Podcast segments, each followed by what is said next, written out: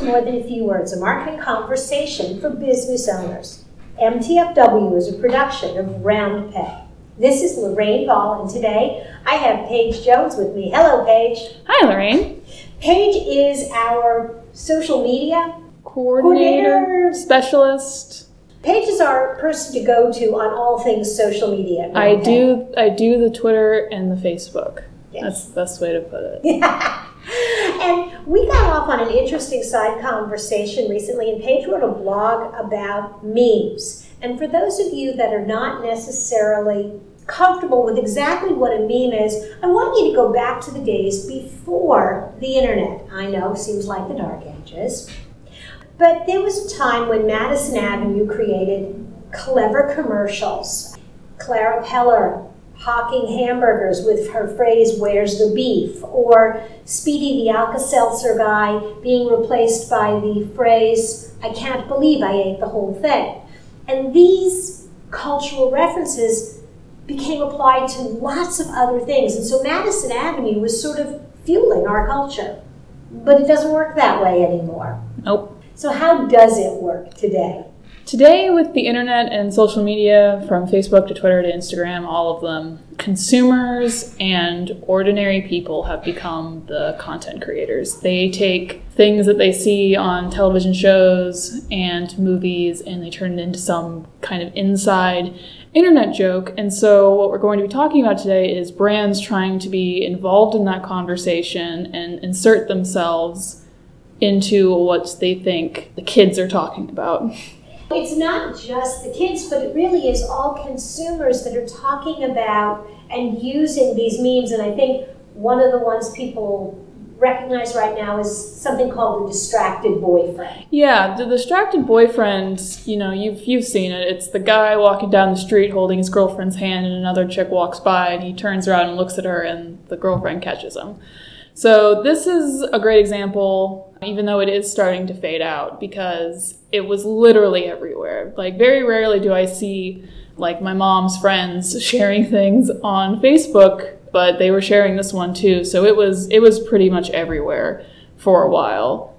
And what kind of made it fun was you could put your own captions with it, and that's that's really um, what your what makes a meme fun and interesting is Mhm. when people personalize it and they customize it. One of the ones that I think really was sort of breakout mainstream a few years ago, there were two that really jumped off the page. One was the binders full of women. Oh yeah. Yeah, and so all of a sudden, everybody took this one sentence that somebody said to illustrate a point that he was hiring and, and, and considering women candidates, and everywhere you looked, there were images and jokes about binders full of women. Yeah, that was not a good moment for Mitt Romney, was it? No, it really wasn't. I, I hope someone has gotten him more binders for his current. Yeah, we're not going into politics. We're not going into politics. This is a politics-free podcast. Yes, it is. Um, but another one that also took off about the same time was the gymnast McKayla. Oh, the McKayla reaction face. That's a great one. Yeah, and again, it, people took that image and had McKayla reacting to anything and everything, and that Mhm. makes for a great meme. Is when it I Mhm. think has that broad. hmm So, Where everyone can understand it, and it's not, and it can transcend race and class, and anyone could add a joke to it. and so as they do, brands want to play. Brands want to play. The The problem is, is consumers don't necessarily want brands to play. It's kind of like when your eighty year old grandpa is like trying to make hip and just trying to fit in with the kids. Another a great meme to illustrate this is actually. Um, a clip from a TV show where Steve Buscemi is trying to pose as like a youngster and he walks up with like a backwards hat and a skateboard and it's just like, hello, youth. And so this is exactly what it feels like whenever a whenever Wendy's tweets out whatever the, the hot new meme is. It just feels very forced and And, deliberate. And you know what? And there are some brands I think that that do a better job, and I think Yes. part of it is if you are regularly engaged in the conversations on social media, Mm-hmm. you get a feel for is this meme on the up or is it on the outs? Yes. And so you kind of had in, in, in your blog post, you really got a nice infographic that sort of Mhm. steps people through. Yeah. Should I jump on a meme trend?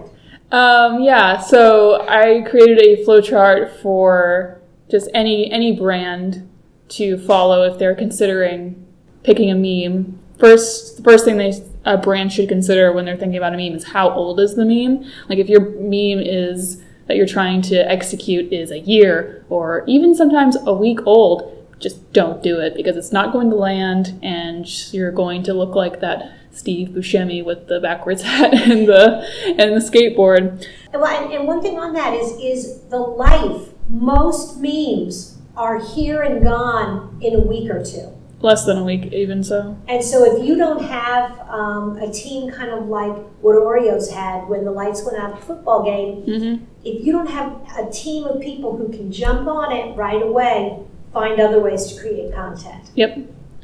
So this is that. That's probably the biggest criteria. Um, and honestly, very few brands will probably pass this criteria because generally, when a brand gets a hold of a meme, it's already on its way out. So after that, if the meme is still popular, you really want to consider why you're posting it. If you're just posting it because you want to seem hip and relevant and with the kids, sorry, it's not it's not going to work. Like the only way that you should be posting memes is if you actually have something funny and genuine to contribute to the conversation, not just to try and take advantage of what's hot on the internet to sell whatever your product is cookies, hamburgers, whatever it is. An, an account that actually does a really good job of picking when when to contribute something hot to the meme conversation is actually uh, Whataburger, which is a which is a fast food joint in Texas and Oklahoma and I don't I don't think anywhere else, but they do a really great job of using whatever is trending at the moment to talk about how much people love Whataburger. They do it because they are regularly engaged. Mhm. Their their Twitter and their Facebook, there's regular content, mm-hmm. so they're always watching the conversation. Mm-hmm. So it feels natural. I also would make the argument that because they are kind of like a more local kind of brand, like they're not like Oreo, mm-hmm. where they're going to get so much crazy exposure that it could backfire, which brings me to the next point, which is are you as a brand prepared for backlash? Because even if you may, even if you check the recent criteria and you check the, the you have something funny to contribute there is still the possibility that you're going to face back, backlash from your consumers that are going to be like mm, this isn't actually that very funny. So if you're not prepared to answer a bunch of teens or uh, millennials that are mad at you for trying to make a joke or trying to force a joke, then you probably should just back away from the meme.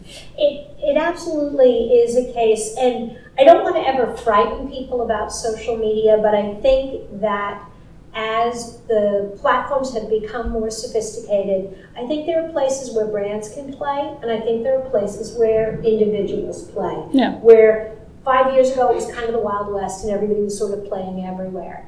I think for the most part, um, the the cost of staying current and staying relevant is really high, and brands are, are figuring out that the payoff is not always there. Where, like you said, a small local company that's got one person that's managing their social media, it's Mhm. actually easier for them Yeah.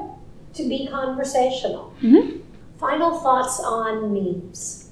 Review the flowchart before you meme.